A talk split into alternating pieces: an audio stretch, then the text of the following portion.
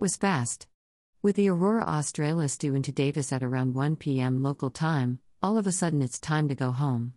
4 a.m. presently, and I can't sleep, mostly because the guy directly across the corridor to me snores like a goddamned elephant seal and has done so for months. Snorers can burn in hell, along with chatty moviegoers and mouth breathers. It's also that pre trip jitters thing, excitement mixed in with a little uncertainty, that's woken me up this early. Also, the internet is fantastically fast at this time of the morning, I gotta say.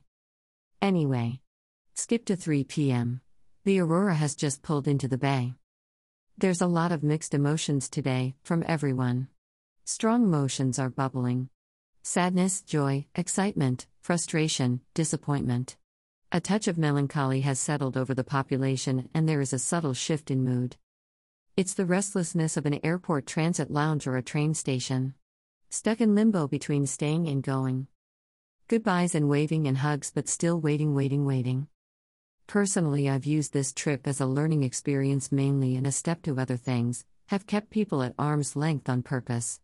IT people are good at it, and it's an effective armor. I'll miss a few people, but I'll miss the landscape, the animals, but most of all the stillness and silence of this place. It's still something I lack, but I'm getting better at it.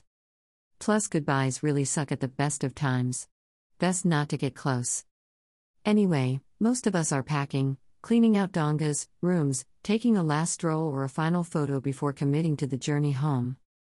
80 strangers have become friends and family over the past few months. Such an odd crew. It really is such a unique experience, and I feel privileged to have been a part of it. Some people may never return, for various reasons, and this could well be a once in lifetime experience for many. This reality is sinking in now as the big orange Uber makes its way slowly to our point of embarkation just inside the reef. The winter crew, a small group staying on over the bleak Antarctic winter, can't wait for us to go so they can start their own program. So, there's about an hour before we catch the two barges out to the ship, and then once we're aboard, that's it for internet and decent comms with the outside world, except for the inescapable email.